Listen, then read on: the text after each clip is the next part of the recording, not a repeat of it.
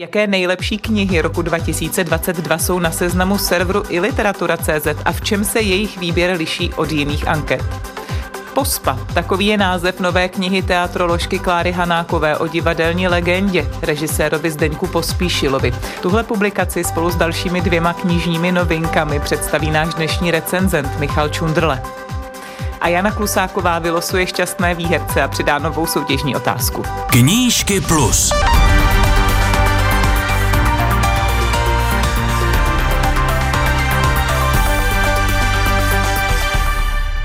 Dobrý den a inspirativní poslech vám přeje Karolína Koubová. Na úvod, jako vždy, přehled literárních aktualit tohoto týdne. Za 504 tisíc eur, tedy za 12 milionů 200 tisíc korun přibližně, se v Paříži na aukci vzácných knih Sotheby's vydražily dva unikátní výtisky románu Miguela Cervantese Dumyslný rytíř Don Quixote de la Mancha. Objem českého knižního trhu dosáhl podle zprávy Svazu českých knihkupců a nakladatelů v roce 2021 přibližně 8,6 miliard korun. Oproti předchozímu roku to představuje růst zhruba o 600 milionů korun, tedy přibližně o 8 Projekt Noc literatury, který připravují Česká centra, se vůbec poprvé letos představil v Káhyře a jako rozsáhlý evropský projekt byl také uveden v Tel Avivu, kde šlo o historicky první Evropskou noc literatury. Před 140 lety se narodil spisovatel a dramatik Jiří Mahen, první knihovník města Brna. Toto výročí v Moravské metropoli připomněli tento týden různé pětní akce a kulturní program. A přidáme pohled na první pětku bestsellerů žebříčku knižních novinek, který sestavuje Svaz českých knihkupců a nakladatelů. Na prvním místě stále Robert Brinza se svou novou krimi Osudné svědectví, následován neodbitným Pavoukem, novým detektivním thrillerem Larse Keplera, tedy manželů Andorilových. Na třetí a čtvrté pozici se prohodila Julia Keplinová se svou knihou Hrad ve Skotsku s aristokratkou pod palbou lásky Evžena Bočka, která je tedy čtvrtá a bronz patří tentokrát ke plynové. A do první pětky se dostal Tom Felton, tedy filmový Draco Malfoy, hlavní rival Harryho Pottera, titul s kouzelnickou hůlkou, magické dospívání filmového čaroděje, první pětku bestsellerů uzavírá. Blíží se konec roku, čas bilancí, ohlédnutí za uplynulými 12 měsíci, ale na to my teď ještě v knížkách plus hrát nebudeme. Představíme vám sice určitou rekapitulaci, ale spíš jako inspiraci na to, oč si ještě napsat Ježíškovi, nebo co naopak vložit pod vánoční stromek. Samozřejmě, že půjde o knihy. Server, respektive časopis i literatura každoročně sestavuje seznam nejlepších knih. Jaké tituly za rok 2022 teď redakce vybrala a v čem se jejich seznam liší od od jiných anket, například Lidových novin nebo Deníku N. O tom jsem mluvila s šéf-redaktorkou i literatury Jovankou Šotolovou, která mi na úvod vysvětlila, podle jakých pravidel jejich výběr nejlepších knih roku probíhá. Především musím říct, že je to vždycky velký boj, protože my vycházíme z toho, že chceme doporučit eh, Celkem je to 30 zajímavých titulů, ale eh, protože nás je v redakci víc a každý má nějaké preference, tak je to vždycky dost složité vyjednávání když už si konečně dáme dohromady nějaký seznam, tak se pak ještě snažíme, aby to bylo i z hlediska eh, toho případného čtenáře zajímavé, aby tam byla různá témata, různé žánry a tak dále. Takže seznam se eh, několikrát přetřásá a předělává. Aniž byste tedy jmenovala všech 30 titulů, ale tak přece jenom řekněte typy redakce i literatury na ty nejzajímavější knihy, které se objevily na pultech českých knihkupectví tento rok. Já bych ještě možná měla předeslat, že my se z toho seznamu snažíme tady taky vynechat takové ty knížky, o kterých se ví, které mají dostatečnou propagaci, dostaly ceny, eh, jsou vidět v knihkupectvích a tak dále. Takže například eh, Bílá voda Kateřiny Tučkové tam rovnou nesmí, protože o té už asi čtenáři vědí. Ale nechceme Právě tím říct, že by... jsem si a chtě, chtěla jsem se zeptat, jak ten váš seznam doplňuje nebo si konkuruje s jinými anketami, protože přesně tak eh, nejlepší knihu roku Bílá Bílou vodu Kateřiny Tučkové u vás nenajdeme, nebo životice Karin Lednické, nebo Jaroslava Rudiše. No, přesně tak, ale třeba i z americké literatury Katsua Ishiguru nebo z francouzské literatury Michela Oelbeka. To jsou prostě jména, která se už v prvním výběru nedostanou dál, jen proto, že, že si myslíme, že se o nich ví. A chceme upozornit... Takže chcete i... ukázat na ty méně výrazné nebo méně v mediálním prostoru a veřejném prostoru citované? Přesně, méně mediálně, řekla bych, provařené a možná i knížky třeba menších nakladatelů, kteří nemají tolik prostředků na propagaci. Tak jsem s nimi. No a když jsem jako přemýšlela nad tím, jestli mají, má těch našich 30 titulů něco společného, tak jsem tam našla jedno pojítko, jedno snad jediné, eh, které hodně převažuje a to je eh, cestování po světě. Takže takové jako výlety do různých zemí světa které nemusí být jenom od eh, zahraničních autorů, ale i od českých. Když už jsem to takhle nakousla, tak například ve výběru České beletrie máme knížku Anny Cimy Vzpomínky na úhoře, což je kniha, kterou česká autorka píše o eh, Japonsku. Nebo tam máme knížku Bena Lernera eh, Topecká škola, která popisuje rodinu na americkém středozápadě a složitosti dospívání.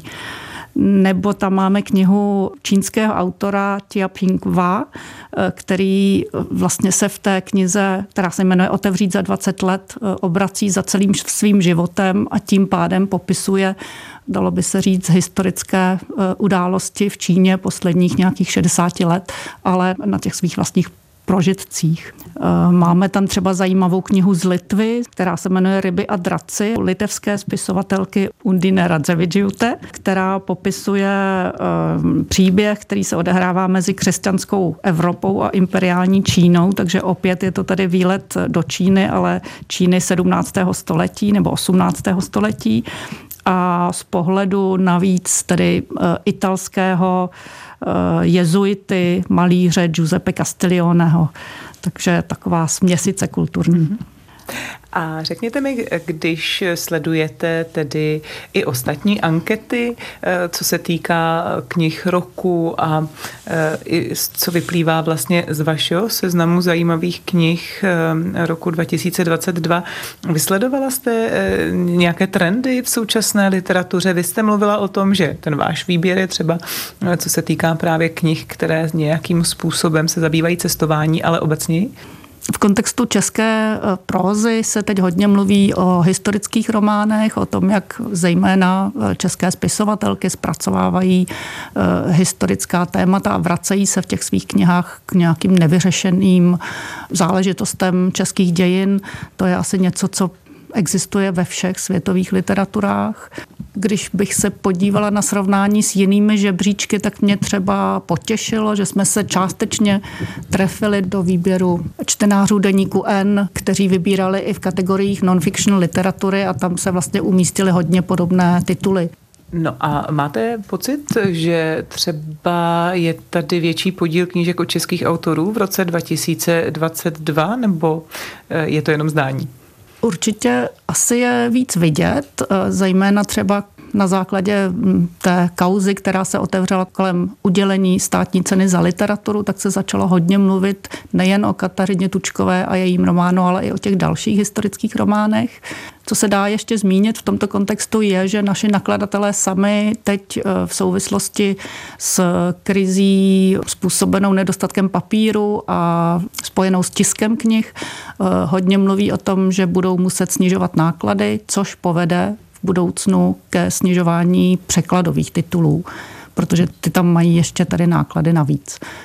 Takže pokud to zatím můžeme považovat za zdání, tak v příštích letech to bohužel možná bude i skutečnost. Nejlepší knihy roku 2022 podle serveru i literatura.cz představila jeho šéf-redaktorka Jovanka Šotolová. Posloucháte Knížky Plus. Novinky na pultech knihkupectví, typy a rady pro čtenáře. Vrátit se k ním můžete na webu plus.rozhlas.cz, v aplikaci Můj rozhlas a v dalších podcastových aplikacích. A dostáváme se k pravidelné recenzní části. Dnes naše pozvání přijal teatrolog, nakladatel, scénárista, spisovatel, pedagog Pražské damu Michal Čundrle. Spolu s ním se tedy vypravíme na půdu v pravdě muzickou. Jeho výběr v duchu rizího uměleckého ekumenismu zasáhne jak do oblasti výtvarné, tak hudební, rovněž divadelní a literární. Začínáme publikací výtvarníka, grafického designéra, publicisty Karla Halouna s názvem To musí jít přečíst i po tmě vydalo nakladatelství Umprum. Tak jaký artefakt se nám dostává do ruky? To je průřez tvorbou grafika Karla Halouna a je to průřez tvorbou, která se týká obalů hudebních nosičů. Je jich tam 72 eh, těch obalů, plus teda je tam soupis, obrazový soupis veškerých obalů, eh, který Karel udělal. Těch je asi necelá pětistovka a je to průřez jeho tvorbu od 70. let po současnost. Mm, ta knížka hodně vypráví o tom, jednak jaká byla česká roková nebo alternativní hudba a potom jaký byl design, který se pojí tady s touto hudbou, s typem této hudby a potom jaký byl Karel Haloun jakožto výtvarník a jako člověk, což hodně se dá poznat z toho, že ty svoje obrázky nebo fotky těch obalů doprovází texty, které povídají o tom, jak na ty nápady přišel a jak komunikoval s těmi muzikanty a jak prostě vznikal ten, řekněme, ilustrující, ilustrativní výtvarný doprovod, ale je to vlastně samostatný příběh, protože Karel je sám duší rocker a pracuje ve směs pro lidi, pro muzikanty, s nimiž se zná, s nimiž ho pojí silné přátelství a ta jeho schopnost empatie je na těch jeho obalech, myslím si, dosti patrná. Tak k jakým rokovým peckám, kapelám, albům například Karel Haloun dělal ty obaly, s kterými se tam potkáme? Tak asi nejikoničtější je Vladimír Mišík, to je Karlův dlouholetý přítel, kamarád a e, od jisté doby, myslím, mu Karel dělal veškeré obaly, pokud se nepletu. Pak je tam Vysací zámek, e, Petrváš a nebo jsou tam i sourozenci Ulrichovi, ten rozptyl je takový větší, Michal Ambroš, Jasná páka, takže to je vlastně i takový obrázek eh, výtvarný české alternativní scény, hudební, týká od těch 70. let do současnosti? Ano, přesně tak, přesně tak. Ono je to sice dosti výběrové, to se týká Karlova vkusu nebo prostě těch možností, s kým spolupracoval, ale přesto to docela hezky mapuje, hm, dejme tomu, dějiny české alternativní rokové hudební scény. Takže to je publikace s názvem To musí jít přečíst i pod mě z nakladatelství Umprum. Autorem je Karel Haloun. A od hudby a výtvarného umění se posuneme k divadlu. A to díky knize Pospa teatroložky Kláry Hanákové o režisérovi a dramatikovi Zdeňku Pospíšilovi, legendě brněnské husy na provázku, ostatně spoluzakladatele tohoto divadla. Vydalo nakladatelství Jamu. Eh, tak eh, jaká je to biografie tak složité a vrstevnaté osobnosti, jakou byl Zdeněk Pospíšil? To je dosti neběžný život i neběžná biografie. Je to psáno teatrologicky zkušenou teatroložkou, eh, odchovankyní Brněnské filozofické fakulty, ale stejně tak je to psáno dosti čtivým, poutavým jazykem. Dovedu si představit, že tu knížku může vzít do ruky i neodborník nebo někdo, kdo prostě se nezabývá dějinami divadla. Právě proto, že ten osud, životní osud toho Zdenka Pospíšila je dosti dobrodružný, napínavý a zasahuje do mnoha sfér. Ta jeho postava je důležitá nejenom pro dějiny českého alternativního divadla, včetně té jeho koncové takové smutnější epizody v hudebním divadle Karlín, ale je to i takové zasvěcené objektivující nahlédnutí do jeho, zní pateticky, ale do jeho duše, do jeho složité osobnosti, jak jste říkala. No a co se právě dozvídáme, ať už o pospíšilových inscenacích z této knihy, o jeho přemýšlení o divadle, ale i o jeho životě, který se tedy potom rozhodl sám ukončit? Že to opravdu nebyla jednoduchá postava. Spolupracoval s Milošem Štědroněm a jeho nejslavnější inscenace je zřejmě do dneška, říká se tomu nejlepší československý muzikál Balada pro banditu a on z těch herců ale i z těch spolupracovníků ostatních dovedl vyždímat absolutně všechno, protože byl velice náročný, disciplinovaný a přitom dosti rozpoutaný. A tady ta jeho náročnost pracovní zřejmě sebou nesla i tu náročnost osobnostní a zřejmě nebylo úplně jednoduché s, ním výjít, ale tady ta knížka to nebulvarizuje, snaží se to dělat velice z odstupu, ale přesto dosti detailně nahlížíme do toho, jak to asi tak mohlo být. Vlastně leco to vypovídá právě i o dějinách Československa, nebo ne? Protože no určitě. Zdeněk Pospíšil tak... emigroval, Zdeněk Pospíšil se následně vrátil a to, jakým způsobem se tedy potýkal i s tím polistopadovým života během, nejen v divadle? Jednak ta fáze divadla na provázku těch 70. do těch 80. let opravdu byla nejenom jako divoká, ale velice podstatná pro to české divadlo. Potom v 80. roce emigroval do Švýcarska dosti dobrodružně a pak ten jeho slavný nebo neslavný návrat do Československa tehdejšího, kdy se stal ředitelem největšího hudebního divadla, které tady máme a kde byl dosti drsně odmítán českou divadelní kritikou a myslím, že to neměl jednoduché ani v tom samotném divadle. To je osud, který vypovídá nejenom o něm, ale i o té divoké době, v níž se tady ten člověk ocitl jakožto nejenom syn té doby, ale zároveň, dejme tomu, i otec té doby, někdo, kdo tu dobu silně ovlivňoval biografie, která se možná čte skoro jako román. Mm-hmm, ano, přesně tak. Tak to je kniha Pospaté a troložky Kláry Hanákové o režisérovi a dramatikovi Zdeňku Pospíšilovi vydalo nakladatelství Jamu. A my se dostáváme ještě ke knížce, kterou vydáváte v nakladatelství Brkola. A to je první román improvizátora, učitele a cestovatele Václava Wortnera s názvem Jmenuji se Václav a zachráním ti život. Tak čím vás tahle kniha zaujala, že jste se rozhodli vydat?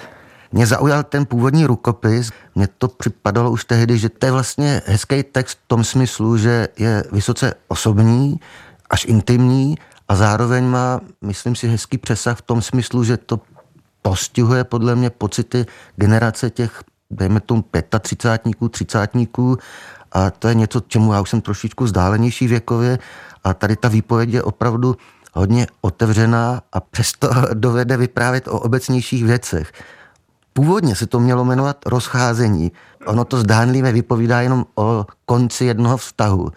Ale ten vztah je spíš taková metafora o nějakém hledání identity, smyslu života, nebo prostě o hledání toho, proč jsem tady a co bych tady na tom světě si mohl počít si, když to není vůbec jednoduché a když ten svět má svoje jasné limity v těch dnešních souvislostech. Kdo je vlastně Václav Wortner? Já už jsem něco naznačila. A v čem je nebo rozdělíme to, ale v čem je potom ten jeho přístup k psaní zajímavý, protože hledání identity je téma neúplně neobvyklé, tak hmm. v čem je neobvyklý přístup Václava Wortnera? No, možná hlavně tím, eh, čím se vživí, zabývá, čím žije. On je povoláním, vzděláním na jedné straně psycholog, terapeut, na druhé straně autorský herec, improvizátor a do toho učí. Jeho hlavní obživou je, že jezdí po světě, potkává se s lidmi, vede tam kurzy, tak se to samo o sobě čte dobře v tom smyslu, že to je, mm, že to je celoplanetární věc. On kromě Antarktidy nastívil snad všechno, potkává se tam s různými lidmi a navazuje tam samo sebou vztahy, to je prostě z hlediska tého profese psychologa, herce samo sebou a při jeho senzitivitě to prostě znamená, že ten výlet do světa ho stejně tak silně vrací zpátky k sobě, domů, do hledání toho, kdo je on, jakožto ten, nevím, 35 jakožto intelektuál, jakožto senzitivní kluk, člověk na cestě, jakožto ten, kdo prostě hledá někoho, s kým by mohl něco prožít. Jmenuji se Václav a zachráním ti život. Románový debit improvizátora, učitele a cestovatele Václava Wortnera, který vyšel v nakladatelství Brkola, byl posledním z typů na zajímavé počtení. Dnes od teatrologa, spisovatele, nakladatele a pedagoga Pražské damu Michala Čundrle. Finále ovšem jako vždy patří Janě Klusákové a nové soutěžní otázce. Nejdřív ale připomeňme, jak zněla ta předchozí, kdo na ní správně odpověděl a tudíž získal šanci vyhrát knížku. Před dvěma týdny jsme připomněli, že 15. ledna 1990 se uskutečnila poslední veřejná akce společnosti za veselější současnost. Luboš Rychvalský a Bára Štěpánová předali Václavu Havlovi dárek na cestu na Pražský hrad. A vy jste měli napsat, co to bylo. Děkujeme za vaše četné odpovědi. Miroslav Špáník ze slovenského Dolného Kubína napsal Společnost za veselější současnost Václavu Havlovi jako dárek přivezla koloběžku. Dále jste psali Na této koloběžce pak Václav Havel jezdil dlouhými chodbami Pražského hradu. Bára Štěpánová se na dva roky stala jeho sekretářkou, poté se vrátila ke své herecké práci. Akce s koloběžkou mě připomněla povídku Jana Vericha o královně koloběžce první, která byla navíc sfilmovaná. Další posluchač sděluje. Jak to bylo ve skutečnosti, nevím. Jen jsem to slyšel. Zkoušel jsem na internetu něco k této věci najít, ale bez úspěchu. O recesistické společnosti jsem několikrát slyšel a viděl i několik kratších relací, zejména o proslulých bězích Pražskou ulicí politických vězňů. Koloběžka je vhodná pro každého a v každém věku. A pan Havel si ji na hradě se svým smyslem pro humor náležitě užíval při jízdách mezi vzdálenými kancelářemi. Posluchačka ze Štítné nad Vláří doplňuje. Srdečně děkuji za krásnou otázku, která mě připomněla našeho pana prezidenta a dramatika Václava Havla. Pan Havel pro mě byl nejlepším prezidentem, jakého jsme měli. Tuto velkou osobnost nám svět záviděl. Je pro mě symbolem demokracie a humanismu. Bohužel jsem ho nestihla poznat osobně, i když jsem potom toužila. Následují jména pěti výherců knižních novinek, jsou to Kája Vodička z Milevska, Marie Rohlíčková z Ostravy, Jan Pujman z Kladna, Helena Vojtová Praha 2 a Petr Júda Praha 5.